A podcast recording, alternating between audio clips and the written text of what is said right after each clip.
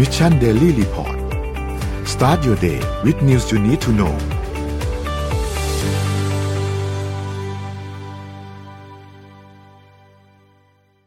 สวัสดีครับ ยินดีต้อนรับทุกท่านเข้าสู่ Mission Daily Report นะครับ รายการยามเช้าวันนี้นะครับ อยู่กับพวกเรา 3 คนนะครับ วันนี้วันที่ 5 ตุลาคมปี 2565 นะครับ ใครอยู่บนถนนบ้างครับ เพราะว่ารถติดหลาย ๆ วันนี้พายุเข้ารถติดใช่ไหมฮะ สวัสดีครับ อ้อมสวัสดี เอ็มครับ เป็นไงบ้างฮะสวัสดีค่ะ นี่ work from home กันหรือเปล่านะฮะช่วงนี้รู้สึกว่าเอาเรื่องเลยนะฮะการจราจงการจราจรหลาย ๆ ท่านต้องแบบเผื่อเวลานะนี่มีเพื่อนพี่บางคนฮะ ออกจากบ้านนะวันที่น้ำท่วมนะออกจากบ้านวันที่น้ำท่วม ออกจากบ้านหกโมงครึ่งนะฮะไปถึงที่ทำงานสิบเอ็ดโมงครึ่งครับพี่น้องค่ะเป็นกำลังใจให้เลยจริงกี่กิโลเช้านี้คะแค่จากรามอินทราไปแจ้งวัฒนะครับพี่น้องฮะ ห้าชั่วโมงโอ้ครับผมสุดๆเลยจริง ๆ นะอ้าวก็เป็นกำลังใจให้ก็คิดว่าหลายท่านนะต้องหันมาออกจากบ้านเร็วขึ้นใช่ไหมฮะ แล้วก็แบบกลับบ้านอาจจะดึกขึ้นอะไรอย่างเงี้ยอะเดี๋ยวเดี๋ยวก่อนที่เราจะคุยนะ เดี๋ยวเราจะคุยกันยาววันนี้ผมจะพาสาวๆเมาส์นะฮะเพราะว่าเป็นเวลายาวนานมากที่จะมีโอกาสได้แบบว่าจัดรายการคู่กับสาวๆสองคน วันนี้ผมจะหล่อที่สุด นะฮะอ๋อบนจอแน่นอนนะฮะเพราะไม่มีคู่เปรียบเทียบนะฮะอะเราไปที่ตัวเลขก่อนไหมไปที่ตัวเลขเลยค่ะดัชนีราคาตลาดหลักทรัพย์นะคะ ประจำวันที่ 4 ตุลาคมค่ะ เมื่อวานนี้เซ็ตปิดที่ 1,578 จุดค่ะ ลดลง 19.95 จุดนะคะ คิดเป็นลดลง 1.28%ค่ะ ส่วนหุ้นต่างประเทศนะคะ บวกเยอะมากเลยนะคะ หมายถึงว่าจำนวนตลาดที่บวกเนี่ยเยอะดาวโจนส์ค่ะ บวก 2.43% NASDAQ บวก 3.39% NYSE บวก 2.73% FTSE 100 บวก 2.42%แต่ว่าห่างเสงค่ะ ลบ 0.83%ค่ะ ส่วนราคาน้ำมันดิบค่ะ กลับขึ้นมาอีกแล้วค่ะ WTI นะคะอยู่ที่ 86.77 US ดอลลาร์ต่อบาร์เรล เพิ่มขึ้น 3.75%ค่ะ Brent ค่ะ บวกขึ้นมานะคะเป็น 92.12 ดอลลาร์ต่อบาร์เรล บวกขึ้นมา 3.67%ค่ะ อ้อมต่อเลยค่ะ ราคาทองคำนะคะ บวกเพิ่มขึ้นมา 1.27%ค่ะ จากราคา 1,721.56 นะคะ บวกเพิ่มขึ้นมา 21.67 นะคะ แล้วก็ราคาคริปโตเคอเรนซีค่ะ Bitcoin นะคะ บวก 3.54%นะคะ จากราคา 20,093.50 จากราคา 19,000 กว่านะคะ เป็น 20,093.50 นะคะอีเทเรียมค่ะบวกมา 2.45%นะคะจาก 1313.10 นะคะ เป็น 1,350.89 นะคะ Binance Coin นะคะ บวก 2.74%นะคะ เป็น 295.40 นะคะ Solana ค่ะ บวก 4.25%นะคะ เป็น 34.28 นะคะ แล้วก็ Bitcup Coin ค่ะ ลบ 0.1%นะคะ อยู่ที่ 1.32 ค่ะ ก็ถือว่าไอ้ที่ไอ้ที่มันบบววกกบวกๆนี่เมื่อไหร่มันจะกลับมาบวกในพอร์ตเราบ้างครับเนี่ย ลงไปนานมากเลยฮะเขาลุ้นจะเป็นเพื่อนนะว่าปลายปีปลายเดือนนี้นะแล้วก็ช่วงพฤศจิกาของแต่ละปีมันจะนิวไฮค่ะอ่าจริงเหรอฮะ มีความหวังแล้วค่ะ เดี๋ยวนะฮะปีที่ขอโทษนะแล้วไอ้นิวนิวไฮบนรอบเท่าไหร่บอกด้วย เพราะว่ามันลงมันบนรอบเดี๋ยวนิวไฮในรอบสามเด้งสามเดือน นิวไฮรอบสามเดือนคือไม่ช่วยอะไรนะฮะเพราะว่าต้นทุนนี่คือย้อนกลับ โอ้โห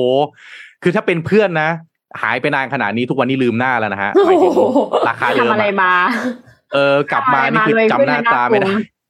เมื่อไหร่มันจะกลับมา ค่ะ ปีอืมที่แล้วช่วงพฤศจิกาค่ะ ตุลาพฤศจิกามันอยู่สองล้านสองอืมก็คือสูงที่สุดในรอบในรอบความหลังอันหอมหวานนะฮะใช่ความเป็นเอ่อใครเป็นเข้าควาจัมงหหลัวะงนั้นที่นี่คือ อืมหนาว อารมณ์มันจะเหมือนกับตอนที่ โอ้ ในตอนที่ย้อนไปเมื่อ 20 ปีก่อนนะ เราแบบว่าทุกอย่างเนี่ยฝนก็เอ่อรถก็ไม่ติดอะไรทำนองเนี้ย Good มันย้อน old อดีต days ไปนานมาก เออ มันหายไปนานมากจนเราแบบนะอะเออเมื่อกี้พูดถึงเรื่องฝนตกรถติดอยู่นะฮะก็ล่าสุดเมื่อเย็นเมื่อวานนี้นะกทมเนี่ย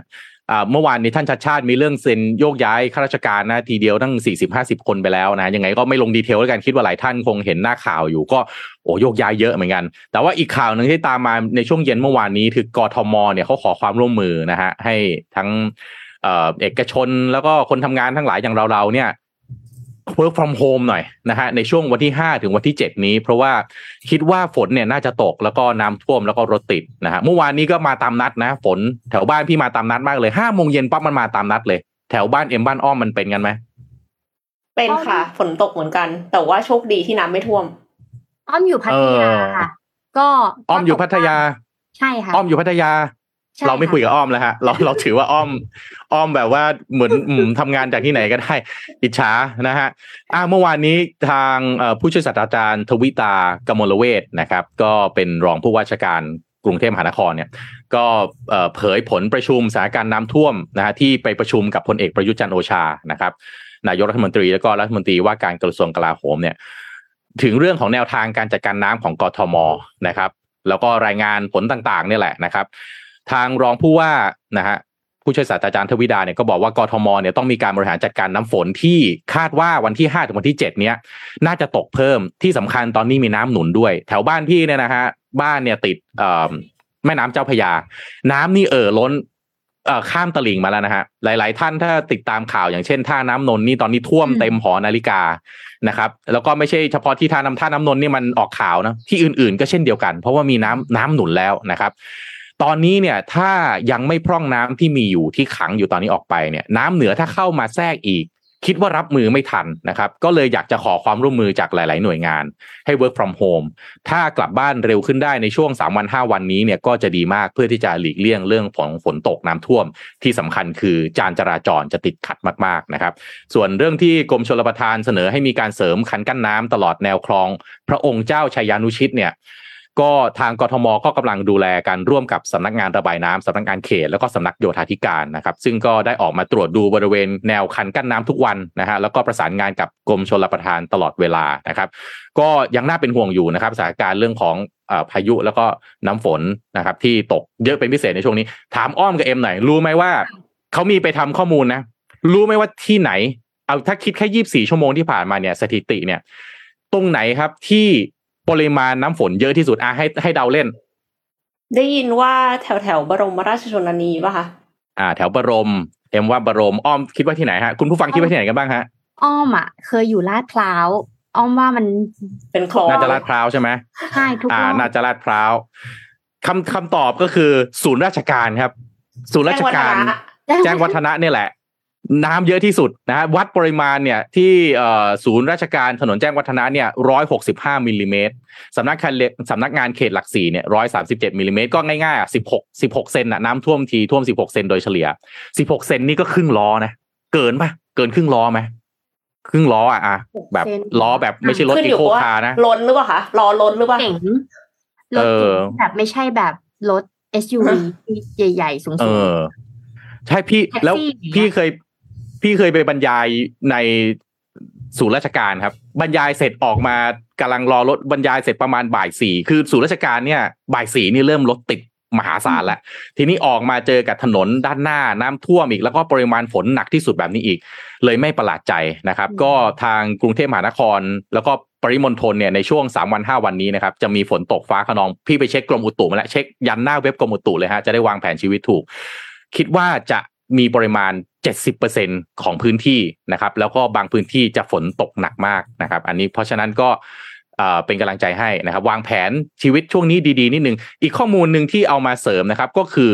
เอ่อข้อมูลจากจิสดานะครับจิสดาเนี่ยไปเปิดเผยข้อมูลจากดาวเทียม แสดงสถานการณ์น้ำท่วมนะฮะคนถามมากตอนนี้ว่าเฮ้ยน้ำท่วมตอนนี้เนี่ย มันจะท่วมแบบห้าสี่ไหมเนี่ยอืมแบบห้าสี่เนี่ยมันแบบใช่ท่วมหนักมากใช่ไหมต้องอฮะพยพอะค่ะ ใช่ห้าสี่เนี่ย ปริมาณน้ำท่วมขังทั่วประเทศเนี่ยสิบห้าล้านไร่นะสิบหกล้านไร่เลยว่ะเพราะมันสิบห้าล้านเก้าแสนเก้าหมื่นหกพันหนึ่งร้อยห้าสิบไร่ประมาณสิบหกล้านไร่อะนะครับ แต่ว่าตอนนี้ถ้าถ้าเป็นที่ปีหกห้าเนี่ยนะฮะมันยังท่วมอยู่ประมาณห้าล้านไร่ เพราะฉะนั้นถ้าเทียบกันปีต่อปีก็คือห้าสี่กับหกห้าเนี่ย มันยังห่างกันอยู่ประมาณสามเท่าตัว เพราะฉะนั้นท่วมจริง แต่ ไม่น่าจะมีแนวโน้มที่จะเป็นเหมือนปี 54 ที่มันท่วมมหาวิบัติกันทั้งประเทศขนาดนั้นได้นะครับ อันนี้ก็เอ่อพี่ก็ไปเปิดดูภาพจากเนี่ยที่จิสดาเขาเอามาเอ่อจอนให้เห็นเนี่ยนะฮะซึ่งคุณผู้ฟังก็จะเห็นไปด้วยกับผมบนบนภาพเนี่ยนะครับ ในตอนปี 54 เนี่ยโอ้โหท่วมกันทั่วประเทศจริง ๆ นะฮะแต่ว่าอย่างตอนนี้เนี่ยพื้นที่หนึ่งที่ไม่ท่วมคือภาคใต้นะครับภาคใต้นี่ท่วมศูนย์ไร่ศูนย์ไร่นะฮะตะวันออกเฉียงเหนือตอนนั้นเนี่ยนะฮะ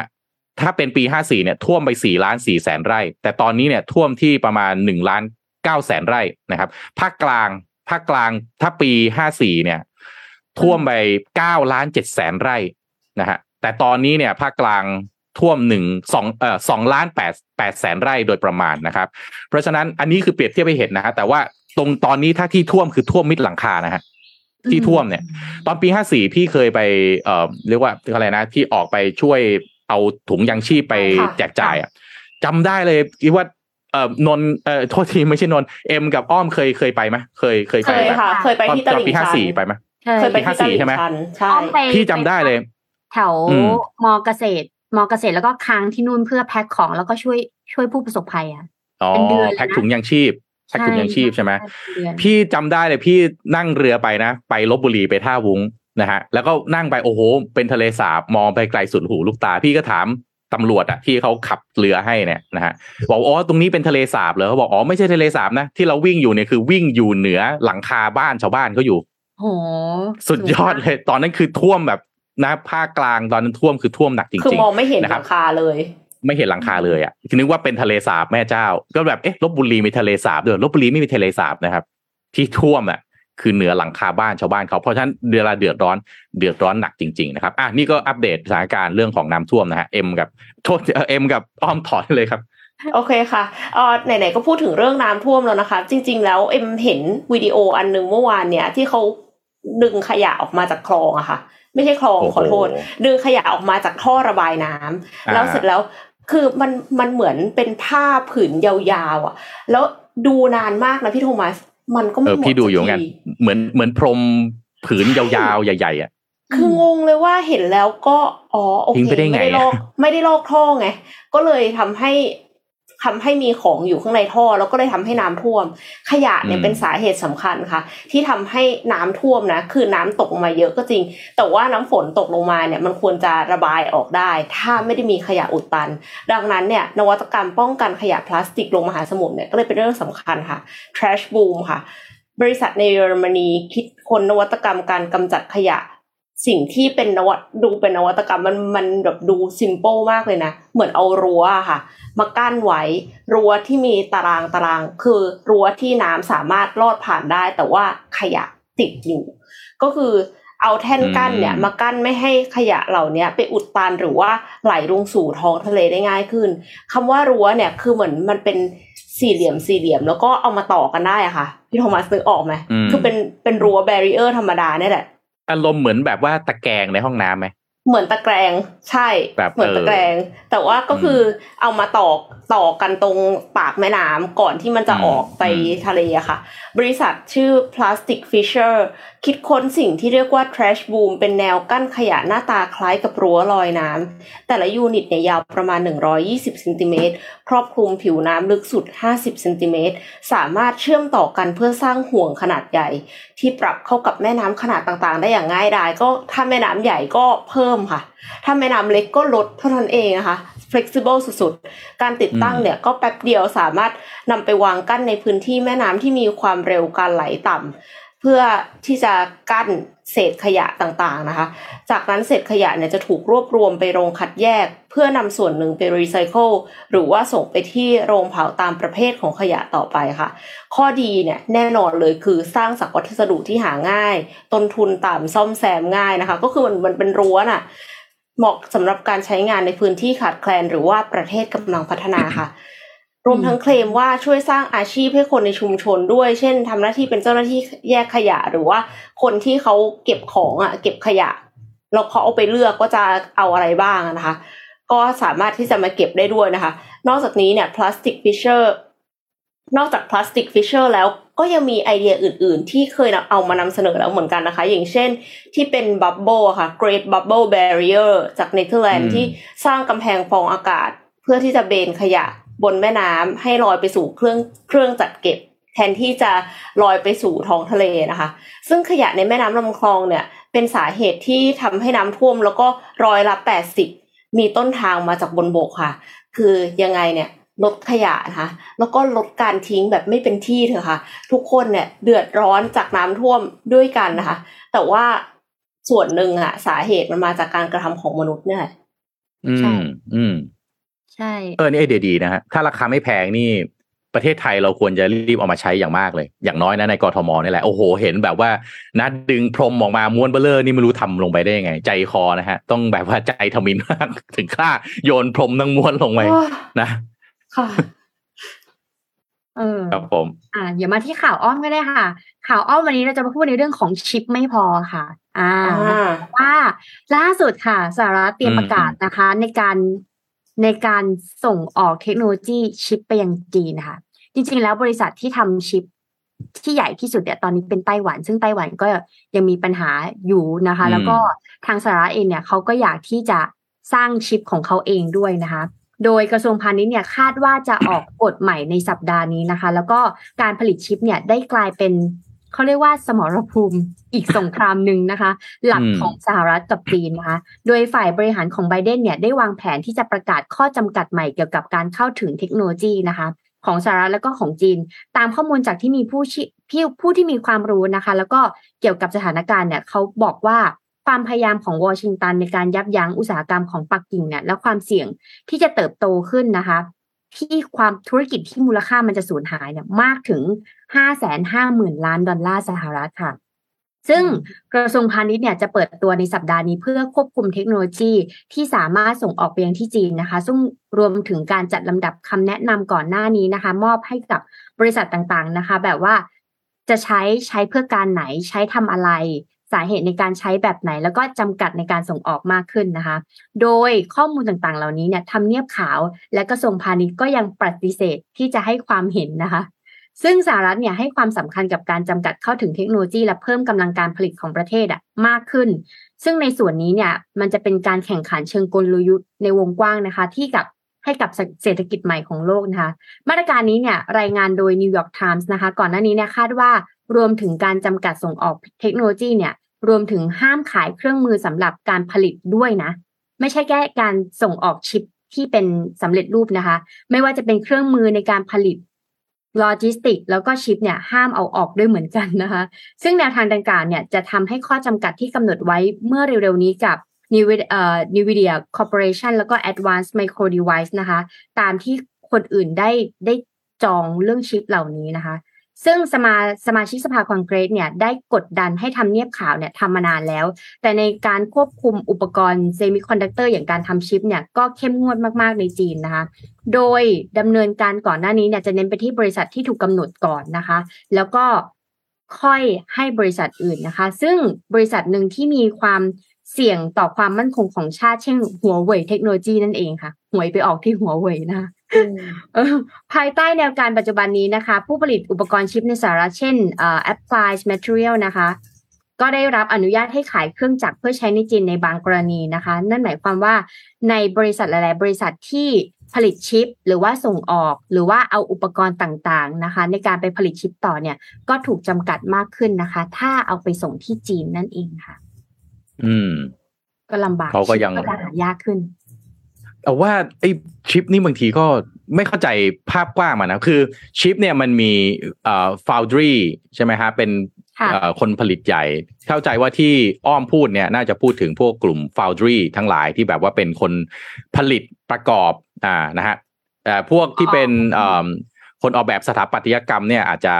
แบบอาจจะไม่ไม่ไม่ไม่ไม่อยู่ในกลุ่มนี้ ทีนี้กลุ่ม foundry เนี่ย ในจีนเนี่ยตอนนี้เจ๊งกันเป็นพันบริษัทเหมือนกันนะอ้อมอืม ใช่นะค่ะทั้งทั้งที่ทั้งทั้งที่ชิปชิปนี่มันขาดแคลนนะเซมิคอนดักเตอร์นี่ค่อนข้างขาดแคลนนะครับทางอุตสาหกรรมที่ต้องใช้เนี่ยนะรถยนต์เอ่ยอะไรเอ่ยตอนนี้ก็คือค่อนข้างเติบโต แต่ว่าแต่ว่ากลับขาดแคลนแล้วก็เกิดปัญหาเรื่องเนี่ย decoupling เนาะระหว่างสหรัฐอเมริกากับจีนที่เขาเอ่อเอ่อมีปัญหาต่อสู้กันเนี่ยอืมมีปัญหากันเขาประเด็นของอ้อมนี่คือว่าสหรัฐอเมริกาอยากจะส่งเข้าไปที่จีนใช่ไหมหรือยังไงใช่ค่ะ ใช่ค่ะ อยากแต่จะเขาส่งก็มีเขาก็มีการควบคุมแล้วก็ไม่ให้การส่งออกจากประจากบริษัทไหนบ้างอะไรอย่างเงี้ยค่ะมันมีปัญหาพี่ตรงนี้พี่พี่สงสัยแล้วจีนเขาจะยอมให้ซื้อเหรอฮะ มันจะมีบางบริษัทอย่างเช่นอืมหัวเว่ยอะไรอย่างเงี้ยค่ะ มันมีอีกมุมหนึ่งค่ะ ที่นอกจากนอกจากมือถือก็จะมีพวกเหมืองเครื่องขุดเนี่ยแหละค่ะพี่โทมัสอ๋อที่มันใช้ชิปเยอะมากนะคะ อืมอืมอืมแล้วก็อะไหล่รับในการซ่อมเนี่ยเยอะมากเหมือนกันนะคะอืม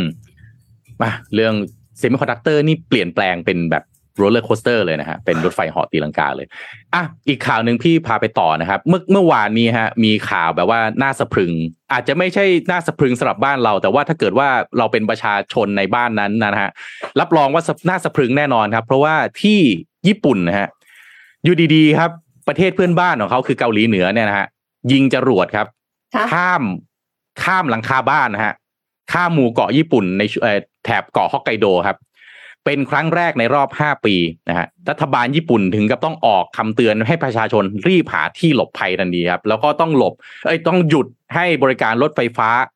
อ่ารถไฟทั้งหลายที่เอ่อคมนาคมขนส่งเนี่ยเป็นการชั่วคราวเลยนะครับ โดยรัฐบาลแจ้งพลเมืองให้รีบอพยพไปยังสถานที่ปลอดภัยนะครับ หลังจากที่พบขีปนาวุธ จากเกาหลีเหนือครับลอยข้ามผ่านประเทศตัวเองบางส่วนเนี่ยแหละฮะฮะข้ามผ่านตรงฮอกไกโดแล้วก็อาโอมริเนี่ยนะฮะขีปนาวุธนี้เนี่ยถือว่าเป็นลูกแรกที่เกาหลีเหนือยิงข้ามเกาะญี่ปุ่นตั้งนับตั้งแต่ปี 2017 เป็นต้นมา แน่นอนรัฐบาลญี่ปุ่นออกมาประนามครับ บอกว่าพฤติกรรมต่างๆของเกาหลีเหนือ ซึ่งรวมถึงการยิงทดสอบขีปนาวุธทิ้งตัวแบบนี้อย่างต่อเนื่องเนี่ย เป็นการคุกคามสันติภาพแล้วก็ความมั่นคงของญี่ปุ่น ไม่ใช่ญี่ปุ่นอย่างเดียว ทั้งภูมิภาค แล้วก็ประชาคมโลกด้วย แล้วก็ยังถือเป็นความท้าทายสำหรับญี่ปุ่น แล้วก็ประชาคมโลกโดยรวมที่จะจัดการนะฮะกับความอาหังการนี้นะครับ โดยคนที่ออกมาพูดเนี่ยก็คือคุณฮิโรคาสึ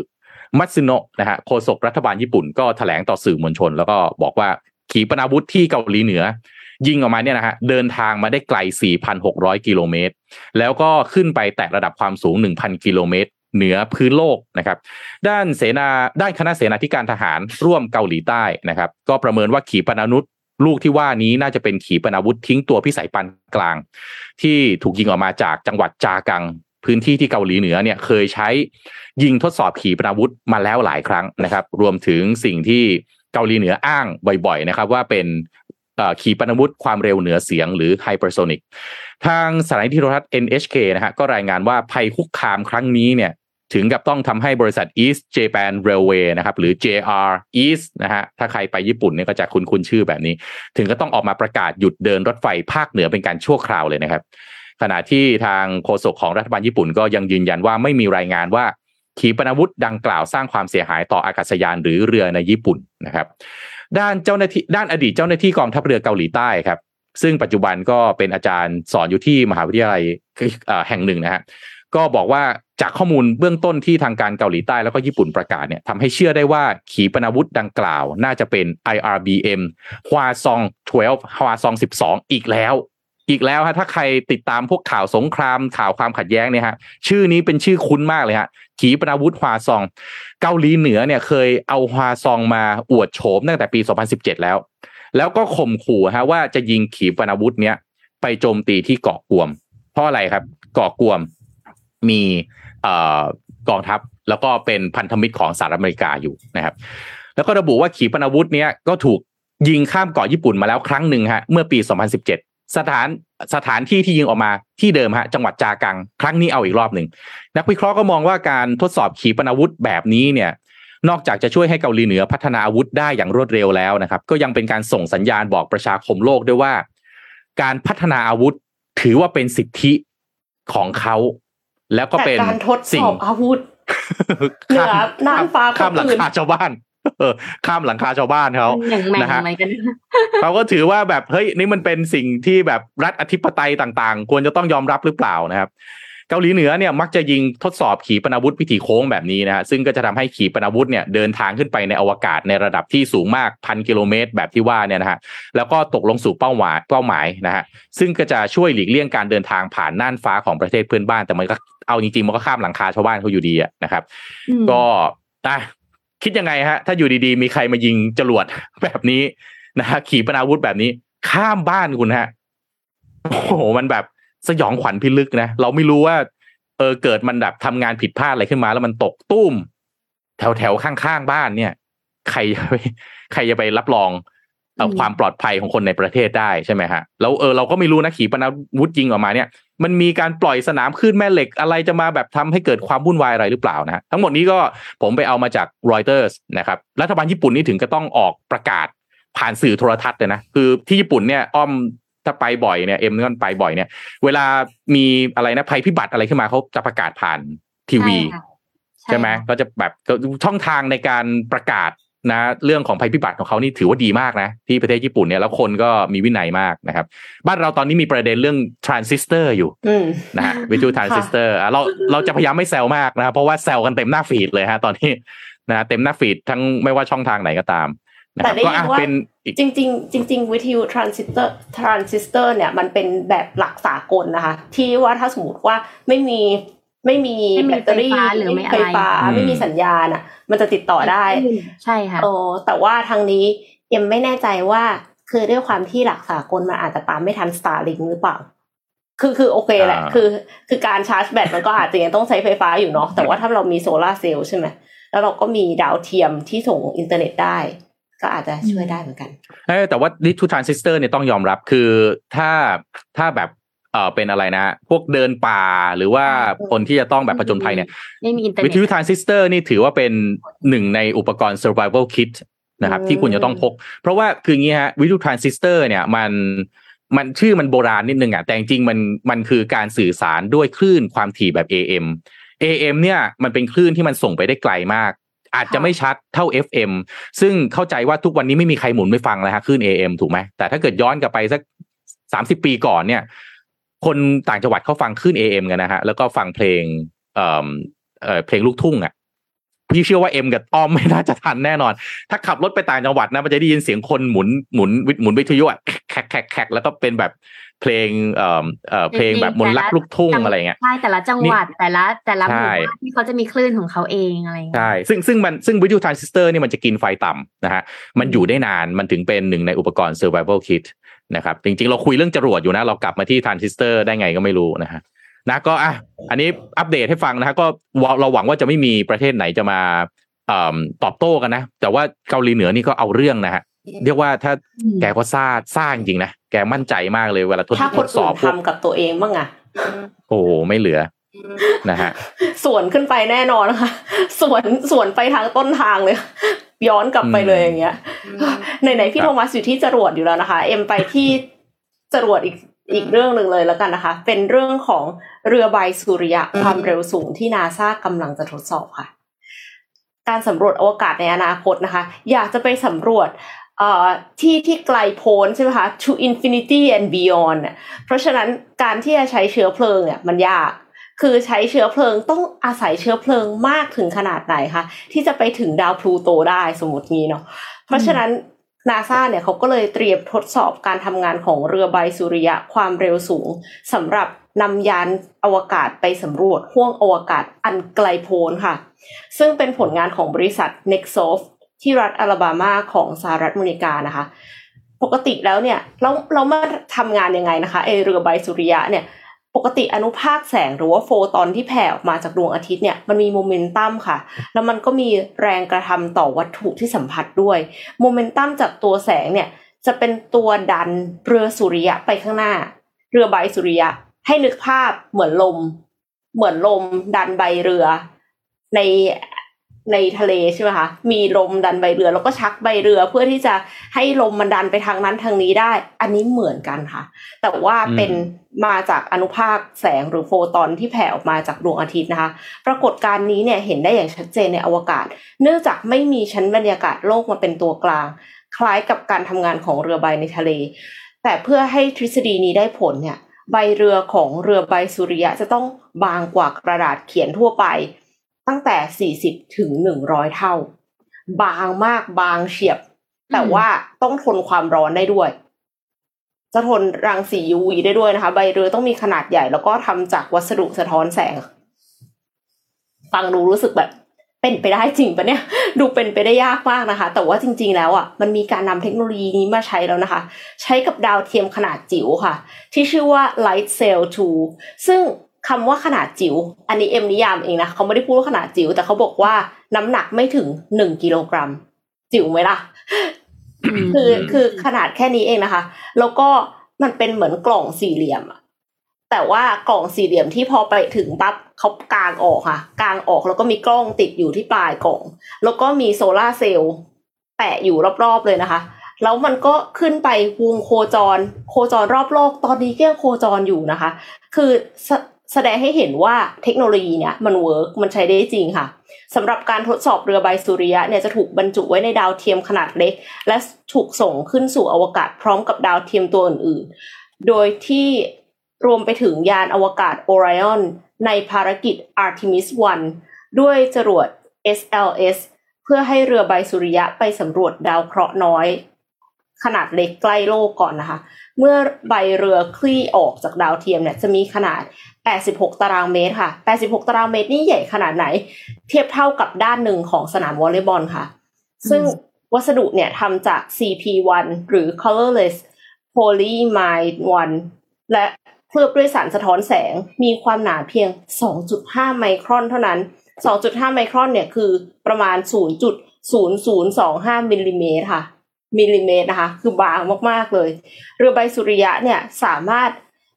สามารถที่จะแล่นด้วยความเร็วสูงมากได้ แล้วก็ลดเวลาการเดินทางสำหรับภารกิจจุดหมายปลายทางที่ห่างไกลจากโลกได้เขาบอกว่าไปดาว Jupiter Jupiter นี่มันคือดาวพฤหัสไหมนะ คือไปไปดาวจูปิเตอร์เนี่ย ภายในหนึ่งปีเท่านั้นเองว้าร์ปคือเป็นปีวะเหมือนวาร์ปไปเลยค่ะ ดังนั้นก็เลยไม่ควรจะเอาคนไป แล้วก็คือมันต้องเบาด้วย อันนั้นคือต้องเบาสองคือเราไม่รู้ว่าเราจะยัง มีชีวิตอยู่สามสิบสองอยู่ไหม ถ้าสมมติว่าเราอยู่ในยานลำนั้น แล้วอีกอย่างหนึ่งก็คือ เขาต้องใช้แรงส่งจากดวงอาทิตย์ แปลว่าเขาจะตั้งใจเกียร์เกียร์ใบเนี่ย ซึ่งซึ่งใบไอ้ที่ว่าในอนาคตที่จะไปไกล ๆ เนี่ย มันจะต้องแยกกันเป็นหลาย ๆ อันนะคะ เพื่อที่จะให้หมุนทิศทางได้นึกออกไหมอะเสร็จแล้วก็คือเข้าไปใกล้ ๆ ดวงอาทิตย์ค่ะแล้วมีแรงส่งจากดวงอาทิตย์ เพราะว่า เพราะว่ามันมีอนุภาคโฟตอนเนี่ย เยอะมากใช่ไหมคะส่งแล้วก็เหมือนเหมือนโดนถีบอะถีบฟู่ไปประมาณนั้น ก็เลยในอนาคตค่ะ เราก็จะได้เห็นจักรวาลอันไกลโพ้นค่ะ อืมนอกจากอะขึ้นจบคลาสเป็นฟิสิกส์โลกตอนเช้านะฮะใครใครเอ่อใครเลคเชอร์อาจารย์เอ็มทันบ้างนะฮะ เออเออไอ้ไอ้เรื่องโอริกามิโอริกามิก็คือไอการพับแบบญี่ปุ่นใช่ไหมฮะ เนี่ยก็ถูกเอามาใช้ใน ไอการส่งพวกอุปกรณ์ต่าง ๆ เหล่านี้ไปบนอวกาศนะ เป็นเป็นเป็นเรื่อง คือก่อนหน้านี้เอ่อรู้สึกว่าศาสตราจารย์ที่คิดค้นนี่จำชื่อไม่ได้เนาะหลาย ๆ ท่านน่าจะเคย น่าจะเคยที่พับนกน่าจะเคยหรือเปล่าคะใช่ใช่ใช่โอริกามิก็คือการพับแบบญี่ปุ่นนะพับศิลปะการพับแบบญี่ปุ่นนะอืมที่นะครับเขามาพับนี่ไอ้ดาวเทียมเอโซลาร์เซลล์บนดาวเทียมใช่ไหมคะแล้วเขาก็ใช่ใช่มีใช่เทคนิคการพับที่จะช่วยเอ่อช่วยส่งจรวดสักอย่างถ้าจำไม่ผิด ใช่ใช่ใช่นี่นี่เรื่องของเอ็มพี่มีอันหนึ่งมันมันน่าจะต่อกันเลยนะฮะเลยขอเล่าอีกนิดนึง ตอนเนี้ยมันมีเทคโนโลยีเรื่องของโซลาร์เซลล์นะฮะโซลาร์เซลล์เนี่ยมันมีมันมีข้อเสียอย่างหนึ่งคือว่ามันต้องใช้ในเวลากลางวันค่ะใช่ไหมฮะถ้าไม่ใช่เวลากลางวันคุณจะใช้กลางคืนคุณก็ต้องมีแบตเตอรี่ไงในการใช่เก็บใช่ไหมฮะแพงซึ่งไอไอไอแพงเนี่ยมันคือแพงด้วยแบตเตอรี่เนี่ยแหละอืมไอ้แผงโซลาร์เนี่ยมันยังไม่เท่าไหร่พอแบบต้องมีเรื่องแบตเตอรี่มาเกี่ยวก็เอาเรื่องเลยทีเดียว ตอนนี้มันมีเทคมันมีเอ่อคนที่คิดค้นโซลาร์เซลล์ที่กำลังจะใช้งานได้ในเวลากลางคืนนะฮะอืมอืมแต่ว่าไอการใช้ในเวลากลางคืนเนี่ยพอพี่ไปอ่านเนี่ย มันก็คือใช้เทคนิคในการหักเหครับ ให้แสงอาทิตย์เนี่ยนะฮะใช้กระจกหักเหแสงอาทิตย์เพื่อให้กลายมาเป็นพลังงานได้ในเวลากลางคืน แนวคิดเนี้ยคนที่คิดคือเป็นอดีตพนักงานของ SpaceX นะที่แยกออกมาตั้งบริษัทชื่อ Tons of Mirrors นะฮะเอดีตพนักงานท่านนี้ชื่อว่าเบนโนวักนะครับ Tons of Mirrors เนี่ยเป็นบริษัทที่ส่งเสริมนะฮะในเรื่องการใช้พลังงานแสงอาทิตย์โดยเฉพาะอย่างเดียวเลยนะครับวิธีการคือติดตั้งกระจกชนิดพิเศษ แล้วก็อุปกรณ์ในการควบคุมรังสี collimator บนสถานีอวกาศนานาชาติ แล้วก็ใช้กระจกแล้วก็อุปกรณ์ที่ว่าเนี่ยเบี่ยงแสงอาทิตย์ไปตามทิศทางที่กำหนดนะครับ ก็คือใช้ดาวเทียมสะท้อนเอาแสงอาทิตย์ ให้มาหาตำแหน่งโซลาร์เซลล์เป้าหมาย แนวคิดนี้เนี่ยก็ได้แรงบันดาลใจมาจากกล้องโทรทัศน์อวกาศเจมส์เว็บนะฮะอืมจากระบบในการใช้แสงจากดาวฤกษ์ขนาดเล็กนะฮะที่อยู่ไกลออกไปหลายปีแสงเนี่ยมาสะท้อนแล้วฉายภาพ ก็เลยเกิดเป็นแนวคิดในการใช้อุปกรณ์ควบรวมอนุภาพแสงนะครับคู่กับกระจกเพื่อสะท้อนแสงไปในทิศทางที่กำหนด ฟังแล้วมันอาจจะดูแบบอือหือมันเป็นไปได้หรือเปล่า แต่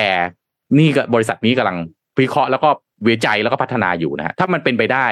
เออแล้วเราสามารถที่จะมีพลังงานโซลาร์พลังงานสะอาดแบบนี้ใช้ได้24ชั่วโมงนี่มันน่าสนใจมากนะฮะถ้ามันเป็นไปได้นี่ก็น่าสนใจมากค่าไฟจะถูกมาก ปกติแล้วถ้าเกิดโซลาร์เซลล์ติดตั้งอะค่ะ ค่าไฟมันจะหายไปประมาณสามสิบถึงสี่สิบเปอร์เซ็นต์นะ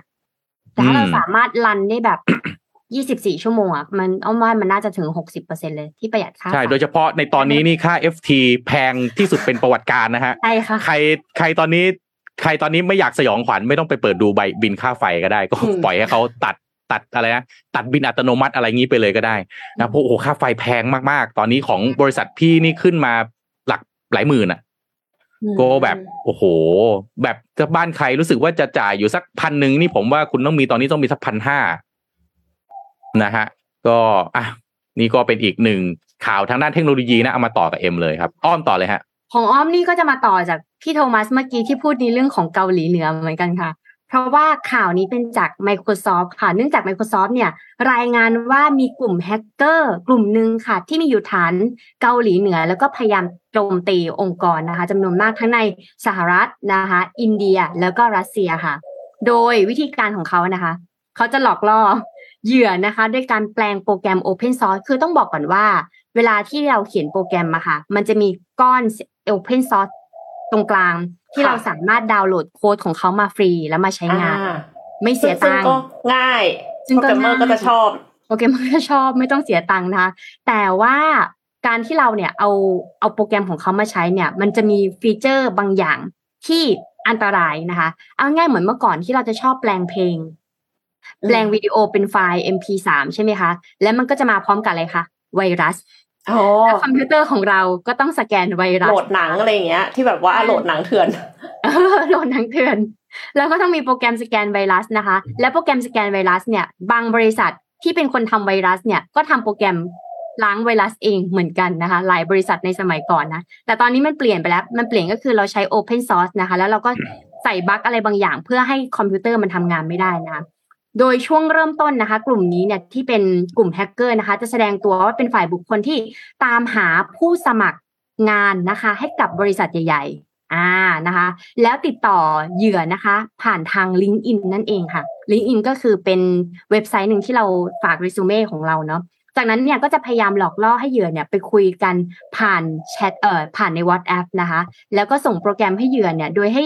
โปรแกรมเนี่ยทำงานได้ตามปกติ แบบแอบติดต่อเซิร์ฟเวอร์กับคนร้ายเพื่อขโมยข้อมูลของเราบางอย่างนะคะ โปรแกรมหนึ่งที่คนร้ายใช้ชื่อว่าโปรแกรมอะไรรู้ไหมคะคิตตี้ค่ะคิตตี้ฟังดูน่ารักชื่อโปรแกรมนี่ชื่อโปรแกรมนี่ชื่อโปรแกรมเหรอใช่ค่ะ น่ารักมากนะคะโอ้โหโปรแกรมนี้ชื่อว่าคิตตี้สงสัยว่าผู้ก่อการร้ายน่าจะชอบแฮกเกอร์น่าจะชอบคิตตี้นะ ใช้สำหรับติดต่อเซิร์ฟเวอร์โดยโปรโตคอล Secure Shell นะคะ แล้วก็ตัวโปรแกรมที่คนร้ายใช้ดัดแปลงเนี่ยยังคงใช้งานได้นะคะ แล้วก็จะเก็บข้อมูล ตั้งแต่ชื่อเครื่องข้อมูลผู้ใช้รหัสผ่าน password ของเราอีเมลของเราคือเก็บหมดเลยนะคะ แล้วก็ส่งกลับไปยังเซิร์ฟเวอร์ของคนร้ายนะคะแล้วหรือโปรแกรมที่ชื่อว่า TightVNC นะคะ แล้วก็ถูกดัดแปลงให้ส่งข้อมูลกลับไปยังเซิร์ฟเวอร์เช่นกันเหมือนเอาดัต a b a s e ของเราไปหมดเลยนะคะ ซึ่ง Microsoft เนี่ยเปิดเผยรายชื่อ I IP server ของคนร้ายนะคะ แล้วก็รายรายการค่าแฮชของโปรแกรมที่คนร้ายดัดแปลงแล้วนะคะ แล้วก็ domain name ต่างๆ ที่คนร้ายได้แฮ็ก ก็คือเผยออกมาหมดเลยพร้อมกับแนะนำให้บล็อกอินเทอร์เน็ตนะคะ ไม่ให้เข้าถึงข้อมูลในเครื่องนี้นะคะ แล้วก็แนะนำให้เปิดใช้การล็อกอินสองขั้นตอนคือตอนนี้เนี่ย ถ้าเกิดใครใช้ Apple เนี่ย ก็จะรู้ว่าเราจะมีการล็อกอินหลายขั้นมาก ตั้งแต่ password ใน password อีกทีหนึ่งนะคะ แต่ว่าอันนี้คือของ Microsoft นะ Microsoft ก็บอกว่า แนะนำว่าให้เปิดการใช้ล็อกอินแบบ 2 ขั้นตอน เพื่อป้องกันการโจมตีในการที่แฮกเกอร์เนี่ยจะมาขโมยรหัสของเราไปนะคะ นี่ไง เนี่ย คิตตี้อืมโปรแกรมคิตตี้นี่มีมีแฟนรายการคุณการบอกว่าเอ่อแค่ชื่อโปรแกรมก็ผิดลิขสิทธิ์แล้วเออจริงฮะเออมันผิดตั้งแต่ชื่อแล้วฮะเออชื่อมันยังลอกมาเลยนะฮะ โอ้โห อันนี้ถือเป็น ransomware อย่างหนึ่งไหมอ้อม ด้วยค่ะ ใช่หค่ะรือเป็น ransom ไหมเออ เป็นเป็นแล้เพวราะว่ามันมันแฮกได้หมดเลย แล้วเราก็ไปใช้ของเขาอืมฟรีๆด้วยนะ แต่เขาหลอกล่อด้วยกัน เอาคนของเอา เขาเรียกว่าว่าจะได้งานงาน เออทำได้ว่าจะได้งานกรอกข้อมูลตรงนี้สิเราดาวน์โหลดตรงนี้สิอะไรอย่างเงี้ยอืมซึ่งจริงๆคนดาวน์โหลดส่วนใหญ่ก็น่าจะเป็นโปรแกรมเมอร์ไงอืมและโปรแกรมเมอร์อ๋อเขาก็จะมีโค้ดต่างๆ มีงาน Open Source หรืองานฟรีแลนซ์ที่เขาโฮไว้กับบริษัทอื่นๆอย่างเงี้ยค่ะเขาจะไม่มาคนทั่วไปนะคะเขาจะเน้นโปรแกรมเมอร์เป็นหลักโอ้อันนี้ก็โอ้ต้องระวังแหม่ด้วยสำหรับ จริง ๆ แล้ว หลาย ๆ บริษัทเนี่ย ถ้าเรามีโปรแกรมเมอร์ที่เป็นฟรีแลนซ์ก็ควรจะต้องมีแบบ CTO ในการเก็บข้อมูลพวกรหัสต่าง ๆ เนี่ยบางที่นี่ถึงจะใส่ตู้เซฟเลยนะคะ เพราะว่าเราไม่รู้ว่าโปรแกรมเมอร์จะอยู่กับเรานานไหมหรือบางทีเขาแบบเป็นโควิด แล้วแบบเสียชีวิตไป เกิดอุบัติเหตุไปอะไรอย่างเงี้ยเพราะถ้าเกิดเขาเสียชีวิตไปแล้วตายไปสุดท้ายแล้วโค้ดก็อยู่ที่เขาอยู่ดีอืมใช่อืมมต้องมต้องต้องป้องกันเอาไว้ นั่นเอง อ่าแค่ชื่อก็น่ารักโอเคครับค่ะคิตตี้ต้องระวังนะฮะ อะเอ่อพี่พาไปอัปเดตเรื่องนี่เราตอนนี้เรารู้เรื่องที่ดอกเบี้ยมันขึ้นใช่ไหมฮะ ค่ะนะใช่ก็แต่ล่าสุดนี่ก็มีข่าวประชาสัมพันธ์สักนิดนึงนะทางธนาคารไทยพาณิชย์เนี่ยประกาศนะฮะปรับขึ้นดอกเบี้ยอ่าธนาคารแห่งประเทศไทยเนี่ยปรับขึ้นดอกเบี้ยนโยบายนะแต่ว่าธนาคารไทยพาณิชย์เนี่ยปรับขึ้นดอกเบี้ย แต่ว่าอ่ามาลองฟังดูนะฮะปรับขึ้นดอกเบี้ยเงินฝากประจำในอัตราสูงสุด 0.5%แต่ นะฮะยังคงอัตราดอกเบี้ยเงินกู้สำหรับลูกค้ารายย่อยครับเพื่อที่จะช่วยประคองลูกค้ากลุ่มเปราะบางนะครับขณะที่ดอกเบี้ยเงินกู้ลูกค้ารายใหญ่หรือ minimum loan rate หรือที่เราเรียกกัน MLR นะฮะถ้าใครไปกู้เงินจะต้องเจอคำนี้นะครับ แล้วก็ MOR ก็คือ minimum overdraft rate นะฮะก็คือเวลาใครใช้วงเงิน OD อะอ่าผมแปลเป็นภาษาแบบ SME ง่ายๆให้ฟังนะฮะอันนี้จะถูกปรับขึ้นในอัตรา 0.25%ก็จะมีผลในวันที่ 4 ตุลาคมคือเมื่อวานนี้เป็นต้นมานะครับ ทางคุณกริตจันทนทกนะครับประธานเจ้าหน้าที่บริหารของธนาคารไทยพาณิชย์จำกัดมหาชนก็บอกว่าตามที่กรงงมีมติขึ้นอัตราดอกเบี้ยนะฮะจาก 0.25%เป็น 1%ต่อปี ตั้งแต่วันที่ 28 กันยายนเป็นต้นมาเนี่ยทาง SCB เขาประเมินแล้วนะฮะว่าการปรับดอกเบี้ยก็ต้องดำเนินการด้วยความรอบคอบแล้วก็ระมัดระวัง เพราะว่าอันนี้พี่ว่าพี่อันนี้พี่เห็นด้วยนะ คือ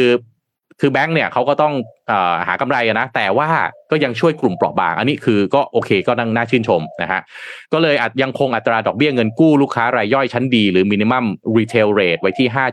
5.995%แล้วก็ยังคงติดตามสัญญาณทางเศรษฐกิจ แล้วก็ข้อมูลทางเศรษฐกิจอย่างรอบด้าน เพื่อนะฮะประเมินการตัดสินใจอีกครั้งนะครับ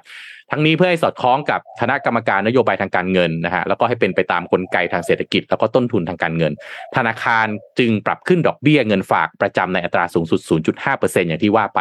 แล้วก็สำหรับอัตราดอกเบี้ยเงินกู้นะฮะธนาคารปรับขึ้นดอกเบี้ยที่เรียกเก็บจากลูกค้ารายใหญ่ชั้นดี ในอัตรา 0.25%คือ MLR เนี่ยขึ้น 0.25% จากปัจจุบัน 5.25%ก็เป็น 5.5%แล้วก็ปรับขึ้นดอกเบี้ยที่เรียกเก็บจากลูกค้ารายใหญ่ชั้นดี ประประเภทเงินเบิกเกินบัญชีหรือ OD เนี่ยแหละ minimum overdraft rate เนี่ยนะฮะอัตรา 0.25%ปัจจุบันอยู่ที่ 5.845%เป็น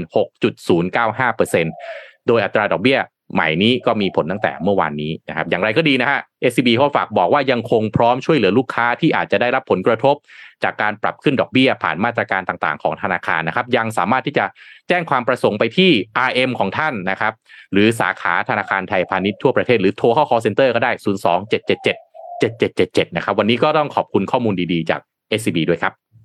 ใครที่เป็นหนี้อยู่ก็อย่าลืมไปเจราจากับแบงค์นะคะ เผื่อว่าอาจจะอาจจะช่วยเหลืออะไรกันได้เนาะ คือบางทีเราอาจจะยังไม่มีสภาพคล่องในตอนนี้อะ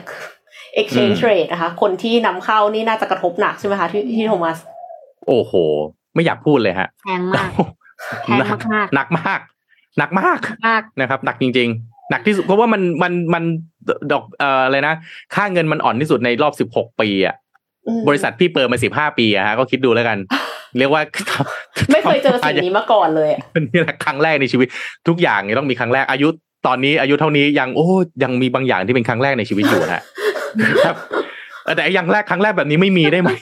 โอ้อ้าวไม่ต้องมีก็ได้นะคะ ไม่จำเอเป็นอไม่ต้องมีก็ได้ ไม่จำเป็นนะบางอย่างอย่างเช่น ลองยาบ้าอย่างเงี้ยนะฮะหรือว่าลองไปมีเรื่องกับคนไม่ดีไอ้อย่างนี้ผมว่ามันเป็นครั้งแรกที่ไม่จำเป็นในชีวิตอะไม่หรืต้องว่ามีเห็นก็ได้จรวดอยู่บนหลังคาเออบ้านเอออย่างเงี้ยไม่ต้องมีก็ได้ ไม่ต้องมีครั้งแรกแบบนี้ก็ได้นะฮะเป็นครั้งแรกที่สยองเออ แต่แต่ครับแต่เอ็มมีครั้งแรกอันหนึ่งค่ะ ที่เอ็มคิดว่าน่าตื่นเต้นอ่าอ่าซัมซุงค่ะ โชว์จอคอมขยายได้ ในงาน Intel Innovation Keynote 2022 ที่ผ่านมานะคะ CEO ของบริษัท Samsung Display เนี่ยเขาโชว์จอ OLED ค่ะ แบบม้วนได้อืมแบบใหม่อ่าไม่ใช่พับเปิดนะคะ ไม่ใช่ flip ไม่ใช่ fold นะคะ แต่ว่าเขาดึงค่ะ ดึงแล้วจอขยายออกมาได้จากด้านข้าง โดยสามารถอืมขยายได้สูงสุดถึง 17 นิ้ว จาก 13 นิ้วค่ะ เขากล่าวว่าจอสไลด์เนี้ยผลิตมาสำหรับคอมพิวเตอร์ ที่มีลักษณะการใช้งานคล้ายแท็บเล็ตหมายความว่าเราพกจอ 13 นิ้วไปใช่ปะพอถึงเวลาจะทำงานเราก็ขยายมาเป็น 17 นิ้ว แล้วเราก็ต่อกับคีย์บอร์ดค่ะทำงานได้อืมเป็นจอ 17 นิ้วค่ะนี่พี่เห็นพี่เห็นจอแบบนี้นึกนึกถึงอะไรรู้ไหมเอ็มนึกถึงนี่ฮะ ห้องเต้เสด็จแล้ว เสร็จแล้วก็จะมีขุนนางเดินมา รับราชโองการกับไปการคลี่ออออกกอ๋อ มันเป็นมันเป็นม้วนกระดาษปะคะอย่างนั้นฮะแล้วก็กดคอันนี้ลี่ออกมาไม่เหมือนเหรอไม่ไม่คล้ายเหรอมืนอ๋อโอเคถ้าเป็นถ้าเป็นสมัยนี้ก็ อ้าวซีโอประกาศแล้ว รับงานเพิ่มแล้วก็รีบออกมานะฮะเชิญรับไปหนึ่งสองสามสี่ห้า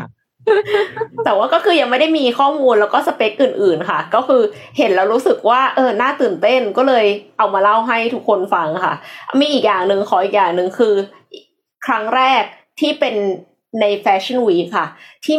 น่าจะเคยเห็นคลิปกันแล้วแหละเบลล่าฮาดิดอ่าที่เขาออกมาแบบว่ากึ่งเปลือยเลยอะเสร็จแล้วพออ๋อที่เสร็จพ่นพ่นคใช่ไหมชุดไปใช่พ่นพ่นชุดชุด สิบห้าอืมนาทีเท่านั้นเองออกมาเป็นชุดสวยงามแบบนี้นะคะ ก็เป็นกระแสไวรัลไปเลยนะคะ ซึ่งสิ่งเนี้ยมันคืออะไรเขาบอกว่ามันคือ innovation แน่นอนมันคือ innovation แหละ เพราะว่าสามารถที่จะทำ bodysuit เนาะเหมือนน่าจะเรียกว่า bodysuit เพราะว่ามันแนบเนื้อเลยอะค่ะเขาบอกว่าตั้งใจจะทำให้เหมือนผิวหนังที่สองของคน แต่ว่าผิวหนังที่สองอืมที่ว่าเนี่ย คือออกมาหน้าตาเป็นผ้าด้วยนะคะ ก็โชว์อันเนี้ยค่ะ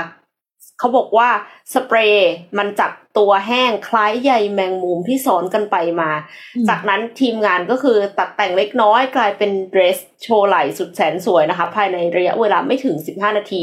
ด้วยเทคโนโลยีเบื้องหลังก็คือเป็นการจับมือกันของแบรนด์ c o p e r n i กับ Fabricant ผู้พัฒนาสเปรย์ค่ะ ตัวสเปรย์เนี่ยทำจากเส้นใยเหลว ร่วมกับพอลิเมอร์ เป็นพอลิเมอร์ชีวภาพนะคะ แล้วก็ และตัวทำละลายที่เป็นมิตรต่อสิ่งแวดล้อมอีกด้วยค่ะ ซึ่งจะระเหยเมื่อสเปรย์ไปถึงพื้นผิวค่ะ เนื้อผ้าที่ได้จะให้ความรู้สึกเหมือนวัสดุแบบหนังกลับ และสามารถตัดแต่งปรับเปลี่ยนได้เหมือนเนื้อผ้าอื่นๆ ขึ้นอยู่กับเส้นใยที่เลือกใช้ เทคโนโลยี Spray on Fabric เนี่ยมีความพิเศษตรงที่เนื้อผ้าจากสเปรย์เมื่อเบื่อแล้วสามารถนำมาละลาย วนกลับมากลายเป็นสเปรย์ที่ใช้ฉีดพ่นชุดใหม่เพื่อความยั่งยืนได้อีกด้วย แต่ว่าคำถามของเอ็มนะคือถ้ายังไม่เบื่อจะถอดยังไงให้กลับมาใส่ได้อีกค่ะ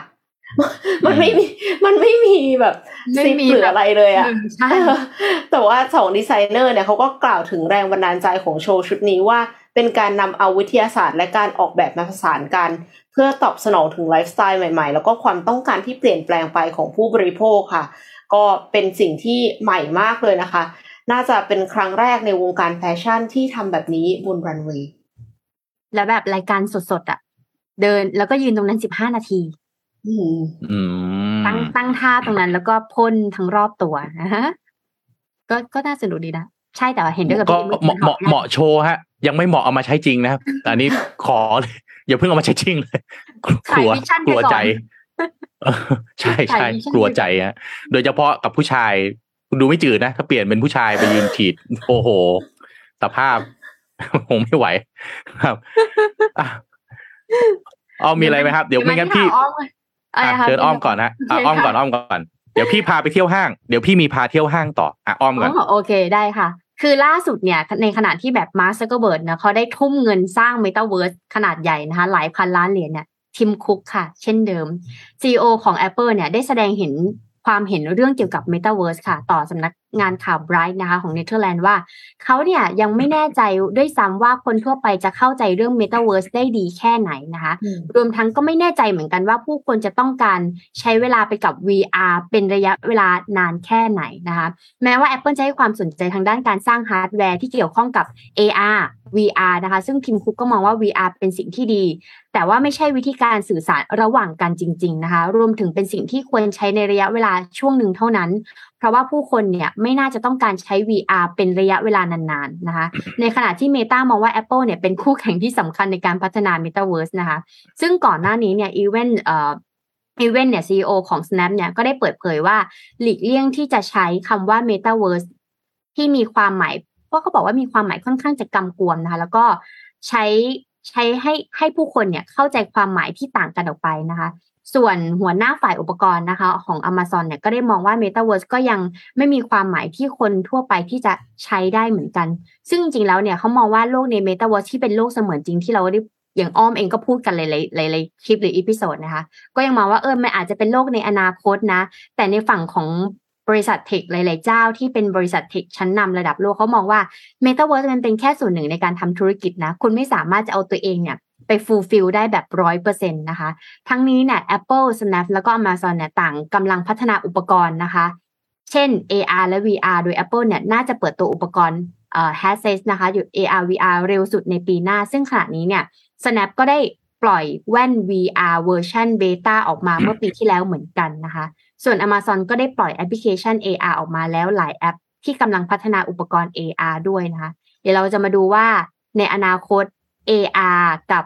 AR VR และ Metaverse นะคะ จะแข่งขันกันยังไงนะคะ หรือว่าจะสามารถใช้งานร่วมยังไงกันได้บ้างนะคะ อันนี้ก็น่าติดตามนะ เพราะว่าเดี๋ยวแว่นของแต่ส่วนเมตาเขาทำแว่นเองเหมือนกันนะ เพราะว่าเขาจะเปิดตัวแว่นเนี่ยรุ่นแรกในปี 2024 นะคะ แต่ว่าน่าจะให้นักพัฒนาเนี่ยใช้ใช้แว่นของตัวเองไปก่อน แล้วก็ MVP ไปก่อนว่าเป็นยังไงบ้างอืมนะเอ้ยเรื่องเทคโนโลยีนะอ้อม สิ่งหนึ่งที่เราจะเห็นเลยนะ อะไรที่เป็นของใหม่ๆนะเราจะได้เราจะได้เห็นนักเทคโนโลยีเขาออกมาเถียงกัน เช่นอืมบิตคอยบิตคอยเป็นแชร์ลูกโซ่กับกับคือมันจะแบบ เหมือนเหมือนเหมือนมีสองสเปกตรัมอะมานั่งเถียงกันให้เราฟังความเชื่อ Bitcoin ความเชื่อของเออแต่ละคนฝั่งหนึ่งบอกแชร์ลูกโซ่ มันไม่มีประโยชน์อะไรเลย อีกฝั่งหนึ่งบอกโอ้โห นี่มันเทคโนโลยีเปลี่ยนโลก Innovation มันเป็นใหม่บล็อกเชนเอออะเมตาเวิร์สอีกฝั่งหนึ่งแบบ เอ้ยไร้สาระ tech Metaverse อะไรมันเอามาใช้ชีวิตจริงไม่ได้หรอกอีกฝั่งหนึ่งเมตาเวิร์สจะเป็นเทคโนโลยีที่เปลี่ยนชีวิตผู้คนบนโลกไปหมดเลย เออ มันก็แปลกนะ จริง ๆ ก็แบบก็เรียนมา ใน school คล้ายๆ กันนะก็เรียน coding เรียนเทคโนโลยีเออแต่ความเห็นของคนเนี่ย มันแบบคนละด้านเลยอะขนาดอาทิตย์ที่แล้ว low code high code no code ยังมีการโอ้โหนี่ดก็ราดราม่าม่ากันหนักมาก ขนาดเป็นโปรแกรมเมอร์กันหลาย ๆ ท่าน หรือว่าคนที่อยู่สาย tech เนี้ยค่ะ ก็มีมุมมองที่ต่างกันออกไป นักการตลาดก็ยังมุมมองต่างกันออกไปเหมือนกันค่ะอืมก็วิทยุก็ทรานซิสเตอร์ก็เหมือนกันนะ ก็เถียงกันเหมือนกัน เอ๊ะเราจะกลับมาทำไมเนี่ยนะฮะหาเรื่องให้ตัวเองชัดๆนี่อะไหนๆก็อยู่ที่เรื่องถ้า Metaverse เนี่ย มันก็หนึ่งในอุตสาหกรรมที่จะเรียกว่าได้ใช้ประโยชน์หรือจะโดน disrupt ก็ไม่ไม่รู้เหมือนกันในอนาคต ก็คือห้างสรรพสินค้า ใช่ไหมครับคือว่าปกติเนี่ยพี่ก็จะเอาเรื่องของอะไรนะโครงสร้างพื้นฐานนะฮะรถไฟทางด่วน ถนนต่างๆเอามาคุย แต่พี่วันนี้นะฮะรู้ว่าจะต้องมาคุยกับอ้อมกับเอ็มเนี่ยพี่คิดว่าเอารถไฟทางด่วนอะไรมาไว้อ้อมกับเอ็มคงไม่อินแน่นอนแน่นอนด้วยกับพี่นะฮะพี่ก็อยากชวนคุยพี่ก็เลยเอาอันนี้มาให้มาคุยให้ฟังครับรู้ไหมว่าเรากำลังจะมีเรียกว่าอภิมหาโปรเจกต์ห้างสรรพสินค้า นับถอยหลังประมาณสักสองสามปีหลังจากนี้ไปเนี่ย พี่คัดมาสิบสิบโปรเจกต์เนี่ยนะฮะโอ้โห เรียกว่า จัดวันเวลาที่จะไปเดินห้างใหม่ ๆ เหล่านี้ไม่ถูกเลยอะพาพาไปดูนะครับ ที่แรกที่แรกนะครับน่าจะเคยได้ยินกันอยู่แล้วก็ขับผ่านกันทุกวัน วันแบงคอกนะฮะเคยเคยดูไหมเคยเคยผ่านไหมมันเป็นวัน mixed แบง use คอกใช่ไหมคะ mix อ่า use mix use คืออย่างนี้โครงการที่ผมกำลังเอามาพูดเนี่ยนะครับจริง ๆ มันถือว่าเป็นโครงสร้างพื้นฐานอันหนึงเลยก็ได้นะ มันไม่ใช่ถนนไม่ใช่อะไร มันไม่ใช่ของสาธารณะก็จริง แต่จริงๆห้างสรรพสินค้านี่ก็มันก็เกือบจะสาธารณะนะ ถ้าคุณอยากเดินเข้าไปอยากจะตากแอร์อยากจะเดินไม่อยากจะซื้ออะไรเสร็จแล้วก็เดินออกก็ได้เหมือนกัน โครงการ ใหญ่ ๆ ที่ผมกำลังเอามาพูดเนี่ยนะฮะมันไม่สามารถใหญ่จนถึงขั้นเป็น residential หรือเป็นที่พักอาศัยเพียงอย่างเดียว เป็นห้างอย่างเดียวหรือเป็นอะไรอย่างเดียวได้คือมันใหญ่มาก อย่างวันแบงคอกเนี่ยเป็นพื้นที่เนี่ยหนึ่งร้อยสี่ไร่นะครับอยู่บนถนนพระรามสี่ถนนวิทยุอะหัวมุมแยกวิทยุนะครับ เป็นที่ตั้งของโรงเรียนเตรียมทหารแล้วก็สมรุมไนบาซ่ามาก่อน แล้วก็เป็นพื้นที่ในกรรมสิทธิ์ของสำนักงานทรัพย์สินนะครับ บริหารงานโดยเกษมทรัพย์วัฒนะจำกัดนะฮะ ตอนเนี้ยก็คือมาอยู่ในเอ่อเอ่อเครือ TCC แล้วก็บริษัท Fraser Property Holding ด้วย Holdings ด้วยเนี่ยนะฮะโครงการนี้เนี่ยใช้เงินลงทุนไปแสนสองหมื่นล้านบาท คือเป็นโครงการสังหาริมทรัพย์ที่ตอนที่เปิดตัวมาเนี่ย ถือว่าใช้เงินลงทุนสูงที่สุดในประวัติศาสตร์เลยทีเดียวนะนะฮะแต่ว่าตอนนั้นที่เปิดตัวนะ แต่ว่าเดี๋ยวหลังจากนี้มีไม่ใช่หลังจากนี้นะ เปิดตัวมาไม่นาน มีโครงการอีกอันหนึ่งที่ทำลายสถิติอันนี้แล้ว ต้องบอกนี้ก่อนว่าวันแบงคอกเนี่ยมันเป็น mixed use มีห้างนะครับ มีคอนโดมีสารพัดน่ะอยู่ในนี้หมดเลยนะครับ ก็มีกำหนดเปิดให้บริการระยะแรกเนี่ยในปีหน้า 2566 คาดว่าจะเสร็จสมดูสมบูรณ์ทั้งโครงการเนี่ย 2570 อันนี้ถือว่าเป็นโครงการที่น่าสนใจมาก เพราะว่ามันอยู่แบบไข่แดงเลยอะค่ะอยู่กลางวิทยุทำทเลยุ ทองอะทำเลทอง ซึ่งสมรภูมิตรงนั้นเนี่ยเดือดแน่นอน เพราะว่าคุณต้องไล่มาตั้งแต่อะไรฮะ สยามใช่ไหมฮะ ตอนนี้มาเอ่อมาตรงวิทยุนะฮะแล้วคุณก็ยังมีไอ้ตรงอะไรแถวเอ่อเอ่อหลังสวนสุขุมวิทที่ที่เป็นเอ่อเอ่อเอ็มควอเทียทั้งหลายตรงนั้นอีกนะฮะอันนี้อันอันที่หนึ่งนะ อันที่สองนะฮะ Bangkok Mall นะฮะแบงคอกมอลเนี่ยเป็นโครงการพัฒนาพื้นที่เชิงพาณิชย์แบบผสมก็คือ mixed use แหละนะครับ แล้วก็เป็นสถานีขนส่งสาธารณะขนาดใหญ่ด้วย อยู่บนถนนเทพรัตน์นะฮะช่วงกิโลเมตรที่ศูนย์ถึงหนึ่งตรงข้ามศูนย์นิทรรศการไบเทคอยู่ตรงข้ามไบเทค บริหารงานโดยกลุ่มเดอะมอลล์นะครับกำหนดการก่อสร้างเนี่ยเขาเริ่มก่อสร้างมาตั้งแต่ปี2561นะฮะกำหนดเสร็จเนี่ยก็คือ 2567 ถ้าเปิดทำการแล้วเนี่ยศูนย์การค้าแล้วก็สนามกีฬา ใหญ่มามาโหรานมาก โครงการ Bangkok Mall เนี่ยนะฮะน่าสนใจมากว่าเป็นโครงการที่ใหญ่ที่สุดของ The Mall Group นะฮะอืมมูลค่าโครงการเนี่ยห้าหมื่นกว่าล้าน เนื้อที่เนี่ยร้อยกว่าไร่ รวมพื้นที่ทั้งโครงการเนี่ยปาเข้าไปหนึ่งล้านสองแสนตารางเมตรนะฮะหนึ่งล้าน1,200,000สองแสนตารางเมตร ในนั้นเนี่ยมีห้างสรรพสินค้าแล้วก็ซูเปอร์มาร์เก็ตอ้อมกับเอ็มเดินมันแน่นอนฮะแปดหมื่นตารางเมตรนะฮะโอ้ แปดหมื่นตารางเมตรนะฮะ เดินกี่กิโลพี่จินตนาการไม่ถูกคุณต้องเดินกี่วันครับแปดหมื่นตารางเมตร โรงภาพยนตร์ในเครือเมเจอร์สิบห้าโรงนะครับ แล้วก็มี IMAX ด้วยหนึ่งโรงนะในสิบห้าโรงนี้เนี่ย มี Bangkok Arena Hall แล้วก็เอ่อสำหรับแสดงคอนเสิร์ต มีความจุหนึ่งหมื่นหกพันที่นั่งนะครับ แล้วก็มีสวนสนุกอีกสามหมื่นตารางเมตร สวนน้ำสองหมื่นตารางเมตรนะฮะอือหืออาคารจอดรถ จอดได้มากสุดแปดพันคันสองแสนห้าหมื่นตารางเมตร มีอาคารชุด มีคอนโดนะครับ มีสถานีขนส่งผู้โดยสารนะฮะเอ่อมีท่ารถตู้ มีพี่โอ้โห เรียกว่าแบงคอกมอลนี่เป็นอีกหนึ่งโครงการที่ทางเดอะมอลเนี่ยน่าจะเบสเอาไว้เยอะเลยแหละ น่าสนใจมากว่าหมากนี้ของกลุ่มเดอะมอลเนี่ยจะเอามาสู้กับเครืออื่น ได้อย่างสูสีหรือเปล่านะครับอะโครงการต่อไปครับ หลายท่านผ่านแน่นอนนะครับ Dusit Central Park อ่าค่ะอ่า Dusit Central Park เนี่ยเป็นโครงการที่อยู่ตรงหัวมุมถนนพระรามสี่สีลมตัดถนนสีลม แยกศาลาแดงนะฮะตรงข้ามกับสวนลุมเนี่ยแหละนะครับอ่าอยู่ในพื้นที่ของอ่าเขตบางรักนะครับ เดิมก็คือเป็นโรงแรมดุสิตธานีอ่าหลาย ๆ ท่านก็น่าจะเวลานัดเพื่อนฝูงนัดอะไรนัดคุยงานอะไรอย่างนี้ใช่ไหมฮะก็ไปนัดอยู่ในนั้นแหละนะครับ แล้วเขาก็ตัดสินใจทุบใช่ไหมทุบแล้วก็ตอนนี้ก็ กำลังถูกสร้างใหม่ให้เป็น Dusit Central Park นะครับ ที่น่าสนใจคือสถาปัตยกรรมร่วมสมัยที่น่าจะสวยมากๆ ใช้คำว่า Central Park ทำให้เรานึกถึง Central Park ที่อยู่ในที่นิวยสหรัฐอเมริกา อ่าว่ามันจะได้ feel มีพื้นที่สีเขียวแบบนั้นจริงหรือเปล่า เยอะขนาดนั้นหรือไม่นะครับอะอีกโครงการหนึ่งครับ นี่คือโครงการที่ล้มแชมป์มูลค่าโครงการที่ใหญ่ที่สุดอย่างวันแบงคอกนั่นก็คือ The Forestier นะครับอ่าถูกพัฒนาโดย MPDC ถูกต้อง Magnolia Quality Development Corporation หรือ Magnolia เนี่ยแหละนะครับ พื้นที่ 398 ไร่ฮะวันแบงคอกนี่104ไร่ Forestiers นี่ 398 ไร่ อยู่บนถนนบางนาตราดกม 7 โครงการนี้ล้มแชมป์ One Bangkok ที่มูลค่าโครงการ 120,000 ล้านบาท โครงการนี้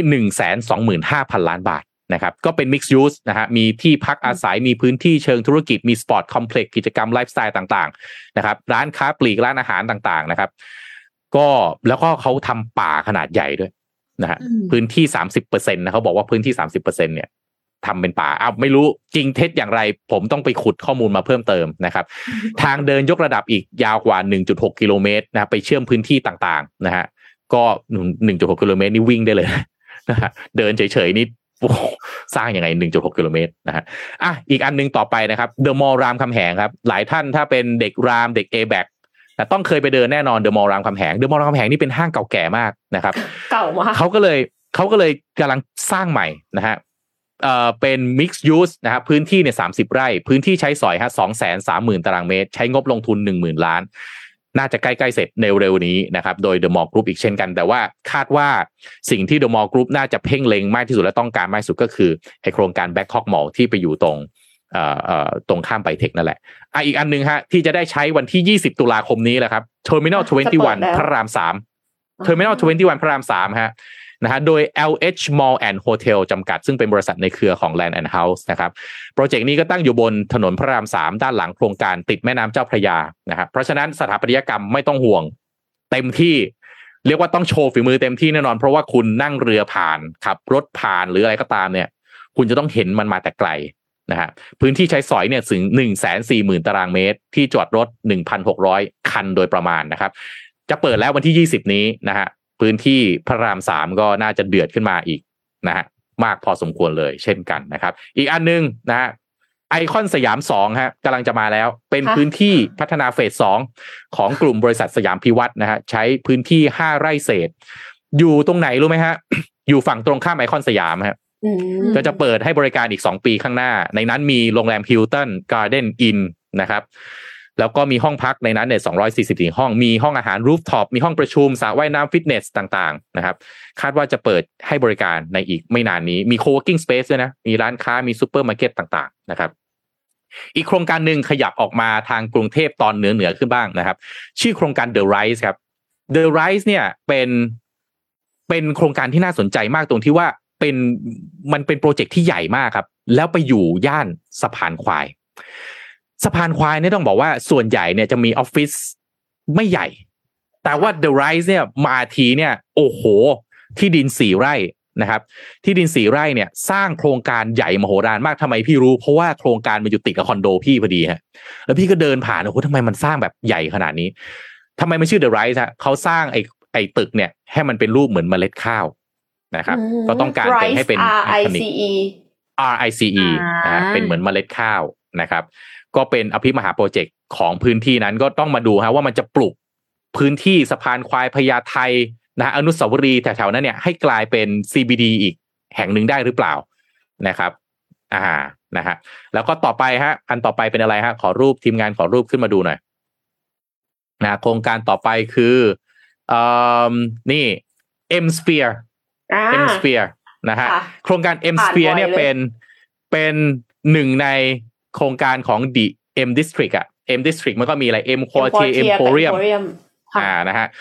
ก็ถือว่าเป็นอีกหนึ่งสมรภูมิที่เดือดมากนะครับ ก็อยู่จะอยู่ระหว่างซอยสุขุมวิท22แล้วก็สุขุมวิท24นะครับ มีพื้นที่สวนสนุกต่างๆ เนี่ยนะฮะก็กำหนดแล้วเสร็จจริง ๆ ต้องแล้วเสร็จแล้ว แต่ว่า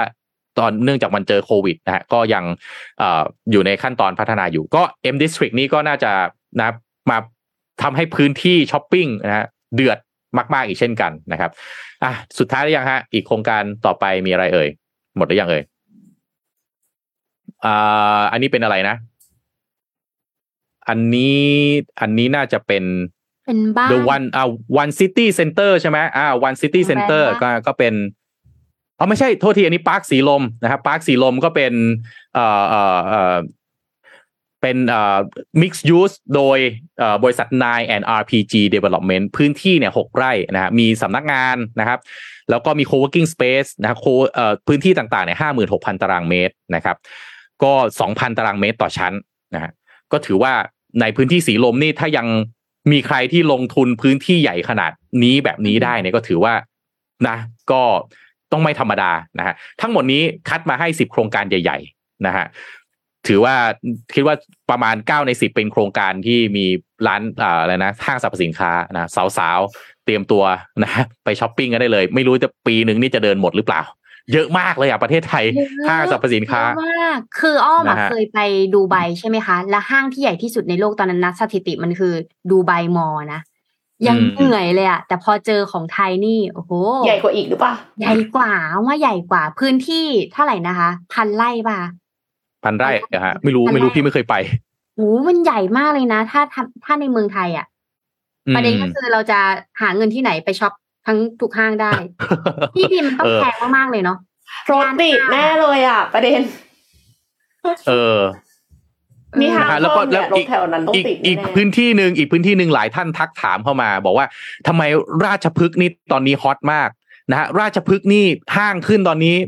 ไม่ต่ำกว่าห้าห้างนะฮะ ขึ้นพร้อมๆกันเลยฮะ เดือดมากในพื้นที่ราชพฤกษ์อีกเช่นกันนะครับน่าตั้งคำถามนะอ้อมเอ็ม คือในช่วงเวลาที่เศรษฐกิจมันเป็นแบบนี้นะโอ้โห แต่ว่ากลุ่มทุนเนี่ย ลงทุนโครงการใหญ่ ๆ แบบเนี้ย กันแบบไม่ยั้งอะนะฮะแต่เขาดิวกันก็มาสักพักนะคะ แต่ละโครงการอะ เพราะว่ามันต้องเซ็นสัญญาอืมแล้วก็ที่ดินอะ มันน่าจะดิวกันมาเผื่อๆน่าจะก่อนโควิดด้วยซ้ำค่ะ แต่ไหนอืมๆดิวแล้วก็ต้องไปให้สุด ไปก็ต้องไปให้สุดนะ เพราะว่าคือพอเรียกว่านำเข้าอืมการก่อสร้างเหล็กอะไรแพงหมดเลยนะคะ ใช่ใช่ตอนนี้นะการก่อตอนนี้สร้างต้นทุนต่างๆแพงขึ้นมากต้นทุนมันต้องแพงมากคือถ้าไม่ดอกดิวเบี้ยก็ขึ้น ตอนนี้ก็น่าจะใช่เดี๋ยวปีกลางคืนอืมอะก็อะนะคะวางแผนกันให้ดีฮะ จะไปช้อปปิ้งที่ไหนอะไรยังไงก็วางแผนกันให้ดีนิดหนึ่งกี่ปีนะคะสองสามปีใช่ไหมคะ โอ้โห โอเคอ่าก็มีเทอร์มินอลทเวนตี้วันครับเปิดยี่สิบนี้แล้ว นะฮะเอ่อเอ่อรู้สึกว่าหลายๆก็วันวันนี่ของโครงการวันนี่ปีหน้า วันแบงคอกเนี่ย ปีหน้านะฮะปีหกหกเออนะฮะใครมีแฟนนะฮะพยายามอย่าให้แฟนมาฟังช่วงใครเป็นหมายถึงว่า ผู้ชายคนไหนมีแฟนเป็นผู้หญิง อย่าเออมีมีแฟนที่ขาช้อปปิ้งนะฮะไม่ต้องให้มาฟังช่วงผมพูดตอนนี้ก็ได้นะครับ ไม่ต้องบินไปไหนแล้วอยู่ที่นี่แหละ เพราะว่าอยู่ที่เมืองไทยนี่แหแบรละนด์เนมน่าจะมีหลายสาขา ไม่ต้องหิ้วเอแล้วอจริงเฮ้ยถ้าพูดก็พูดนี่ถ้าพูดถึงเรื่องท่องเที่ยวสักนิดหนึ่งนี่เราเราอยู่ช่วงหลังแปดโมงแล้วเนี่ยนะฮะเออ ตอนนี้เนี่ย เมืองไทยเราก็เปิดตั้งแต่หนึ่งตุลาแล้วเนาะเราไม่สารพัดเช็คแล้วอะเออพี่นี่พูดยอมรับตามตรงเลยนะ ตอนนี้ไปเดินที่ต่างๆ ไม่สวมหน้ากากนะฮะ คืออยากจะแบบกลับมาใช้ชีวิตแล้วนะไม่สวมหน้ากาก เออ แต่ว่าประเทศอื่นก็เปิดเหมือนกันอ้อมเอ็มนะฮะอย่างตอนนี้ดูไปไม่ใส่แล้วค่ะ ไม่ใส่แล้วใช่ไหมฮะใส่หน้ากากเอ่อ จีนตอนนี้เนี่ยมีข่าวว่ากำลังจะกลับมาเปิดประเทศแล้วทุกประเทศฮะ เก่งกันว่าเฮ้ยถ้าจีนกลับมาเปิดประเทศ แปลว่าคนในประเทศต้องเดินทางออกนอกประเทศได้ด้วยใช่ไหมนักท่องเที่ยวจีนคือกลุ่มนักท่องเที่ยวที่ใหญ่ที่สุดในโลก มีจำนวนคนที่ท่องเที่ยวนะฮะร้อยห้าสิบล้านคนต่อปีนะฮะร้อยร้อยห้าสิบล้านคนต่อปีค่ะ ทีนี้เมืองเมืองไทยเนี่ยพี่ไปอ่านข่าวมาเขาก็บอกเขาก็ตั้งความหวังนะว่า ปีหน้าเนี่ย อย่างน้อยอยากดึงนักท่องเที่ยวจีนกลับมาให้ได้สักสี่ล้านสี่ล้านคน นะฮะรัฐมนตรีคุณพิพัฒน์นะฮะตอนตอนเนี้ยรัฐมนตรีท่องเที่ยวปัจจุบันเนี่ยเขาบอกตั้งเป้า อย่างน้อยอยากดึงมาให้ได้สักสี่ล้านคน เพราะว่าคนจีนเนี่ยร้อยห้าสิบล้านคนที่เดินทางออกไปต่างประเทศเนี่ย มีมูลค่าการใช้จ่ายเนี่ย สูงถึงเก้าล้านล้านบาทนะแม่เจ้าอืมเก้าล้านล้านบาทนี่เข้าเท่ากับเอ่องบประมาณประเทศไทยนี่สามปีนะฮะนะฮะเพราะฉะนั้นก็กระเป๋าหนักสูงมากมากนะกระเป๋าหนักมากนะฮะกระเป๋าหนักมาก เออไม่รู้ว่าตั้งคำถามอย่างนี้อ้อมกับเอ็มฮะถ้านักท่องเที่ยวกลับมาเนี่ยเศรษฐกิจไทยเราจะกลับมาไปจุดเดิมได้หรือยังหรือว่าเป็นไปได้นะ ใช่ พัทยานี่หลัก ๆ ก็คนจีนค่ะ ตอนนี้ที่มีอินเดียเวียดนาม แต่สุดท้ายแล้วรัสเซียไหมก็ยังรัสเซีย แต่สุดท้ายเขาก็ยังอืมโฟกัสไปที่ไปที่จีนจีนอยู่ดีทัวร์กำลังอืมโรงแรมต่างๆ ทัวร์กำลังบิวกำลังทำพวกเอกสารเต็มไปหมดเลยค่ะ ถ้าจีนมาก็คือแน่น แน่นอืแน่นมคิดว่าคินี่ดว่าอ้อมนี่เป็นไปนี่ได้อ้อมไปขอโทษนะครับ ไปทำงานหรือไปเที่ยวเขาเนี่ยอยู่อยู่พัทยาเนี่ย มีอ้อมมีธุรกิจที่นี่ค่ะ แล้วก็อยู่ที่นี่เลยอ๋อโอเคใช่น่าอิจฉามากนะฮะ เพราะว่ามีเออโรงแรมที่เกาะล้านอ๋อ นั่นคือสาเหตุ ใช่ช่วงนี้ก็เลยต้องบิวบิวบิวให้ แล้วก็โคกับเอเจนซี่แล้วก็นักท่องเที่ยวอะไรอย่างเงี้ยค่ะ อืม พูดชื่อโรงแรมเลยไหมฮะ ขายยังไงไม่ให้เหมือนขายฮะ เอาเลยฮะ ยังยังไม่เปิดตัวเป็นทางการค่ะเดี๋ยวบอกอีกทีนึงอ๋อยังไม่เปิดตัวอ่าอ๋อใช่นี่แต่นว่าอกมีจากไทยค่ะว่าไงฮะเอ็มเปล่าคือจะบอกว่ามีบางอย่างที่เปิดตัวแล้ว อ่า มันคือ ที่อ้อมจะต้องเปิดตัวให้ด้วยใช่ไหมคะก่อนที่เราจะจากกันคือดีว่าพอดีว่าเนี่ยเอ่อในตอนนี้นะคะ เรามี reporter ของเราเนี่ย ปรากฏอยู่สอง ทั้งสองท่านนะคะปรดปรากฏในรายการนี้นะคะ กับรายการที่ชื่อว่า The Master ค่ะ เป็นซีรีส์พิเศษ The Master นะคะ กับอืม EP ล่าสุดที่เพิ่งลงไปเมื่อวานนี้เองนะคะ โดยพี่เป๊กของเรานะคะ หนึ่งใน reporter เนี่ยก็ได้เป็นแขกรับเชิญนะคะ แล้วก็ตามภาพเลยค่ะอ่านะคะ แล้วก็เอ่อชวนไปติดตามกันนะคะ ว่าพี่เป๊กเนี่ยได้นำทักษะและบทเรียนที่ได้เรียนรู้จาก The Master มาปรับใช้ยังไงได้บ้างจนประสบความสำเร็จอย่างทุกวันนี้นะคะ แล้วก็ที่สำคัญคือท้ายรายการก็มีเซอร์ไพรส์ด้วยค่ะเอ่อใครไม่ได้ดูเนี่ย ก็ถือว่าพลาดเหมือนกันนะคะตัวอ้อมเองก็ติดตาม The Master ทุก EP นะคะ แล้วก็ไม่ใช่มีแค่พี่เป๊กเท่านั้นนะคะ ยังมีพี่โทมัสด้วยค่ะ หนึ่งใน reporter เย้ของเรานะคะ ที่ได้ไปออกนะคะ แล้วก็สามารถรับชมกันได้ทาง Facebook และ YouTube Mission to the Moon ค่ะ เดี๋ยวให้สมมูลแปะลิงก์ไว้ด้วยนะไปกดดูได้ครับ นี่อ้ำดำเนินรายการโดยพี่อ้ำสุปกรณ์ของเรานี่เองนะครับ ก็ก็คือวิเอ่อเอ่อ จะเป็นการหาไอดอลของเราแล้วเราก็มาเล่าให้ฟังว่าเอ๊ะทำไมเราถึงมีคนเนี้ยเป็นไอดอลน่าง่าย ๆเลย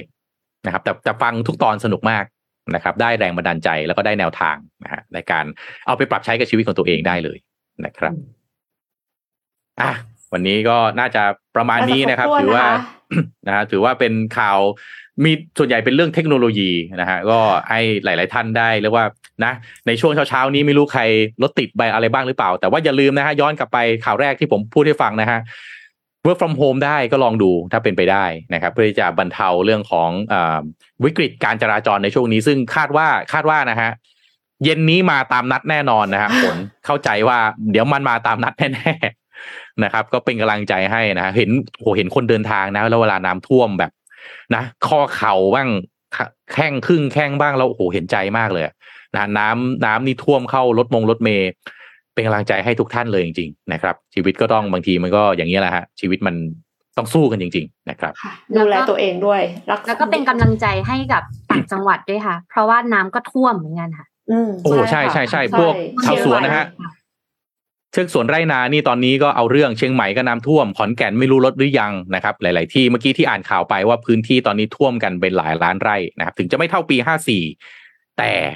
หลายพื้นที่วิกฤตแทบไม่ต่างกันเลยทีเดียวเพียงแต่มันไม่ได้เยอะเท่าปี 54 เท่านั้นเองนะครับ วันนี้ก็ขอบคุณสำหรับการติดตามนะครับ แล้วก็เดี๋ยวมาพบกับ Mission Daily Report อีกครั้งในวันเดี๋ยวเราขอขอบคุณสปอนเซอร์นิดนึงค่ะโอเคแม่ขอบคุณขอบคุณน้องเอ็มมากผู้สนับสนุนแสนใจดีของเราค่ะ แล้วก็ขอขอบคุณดีน่าโทนิวนะคะน้ำเต้าหู้ออร์แกนิกหอมอร่อยดีต่อสุขภาพค่ะ ให้คุณออร์แกนิกได้ในทุกวันเจ หรือไม่เจก็ยังทานได้อยู่นะคะ แล้วสุดท้ายก็ต้องขอขอบคุณผู้ฟังที่อยู่กับ Mission Daily Report ในทุกๆเช้าค่ะ เราสัญญาว่าจะนำข่าวดีๆ แล้วก็มีความบันเทิงมาด้วยนะคะแล้ว เราพบกันอีกครั้งหนึ่งในวันพรุ่งนี้ค่ะ วันพฤหัสสวัสดีค่ะ สวัสดีครับมิชชันเดลี่รีพอร์ต start your day with news you need to know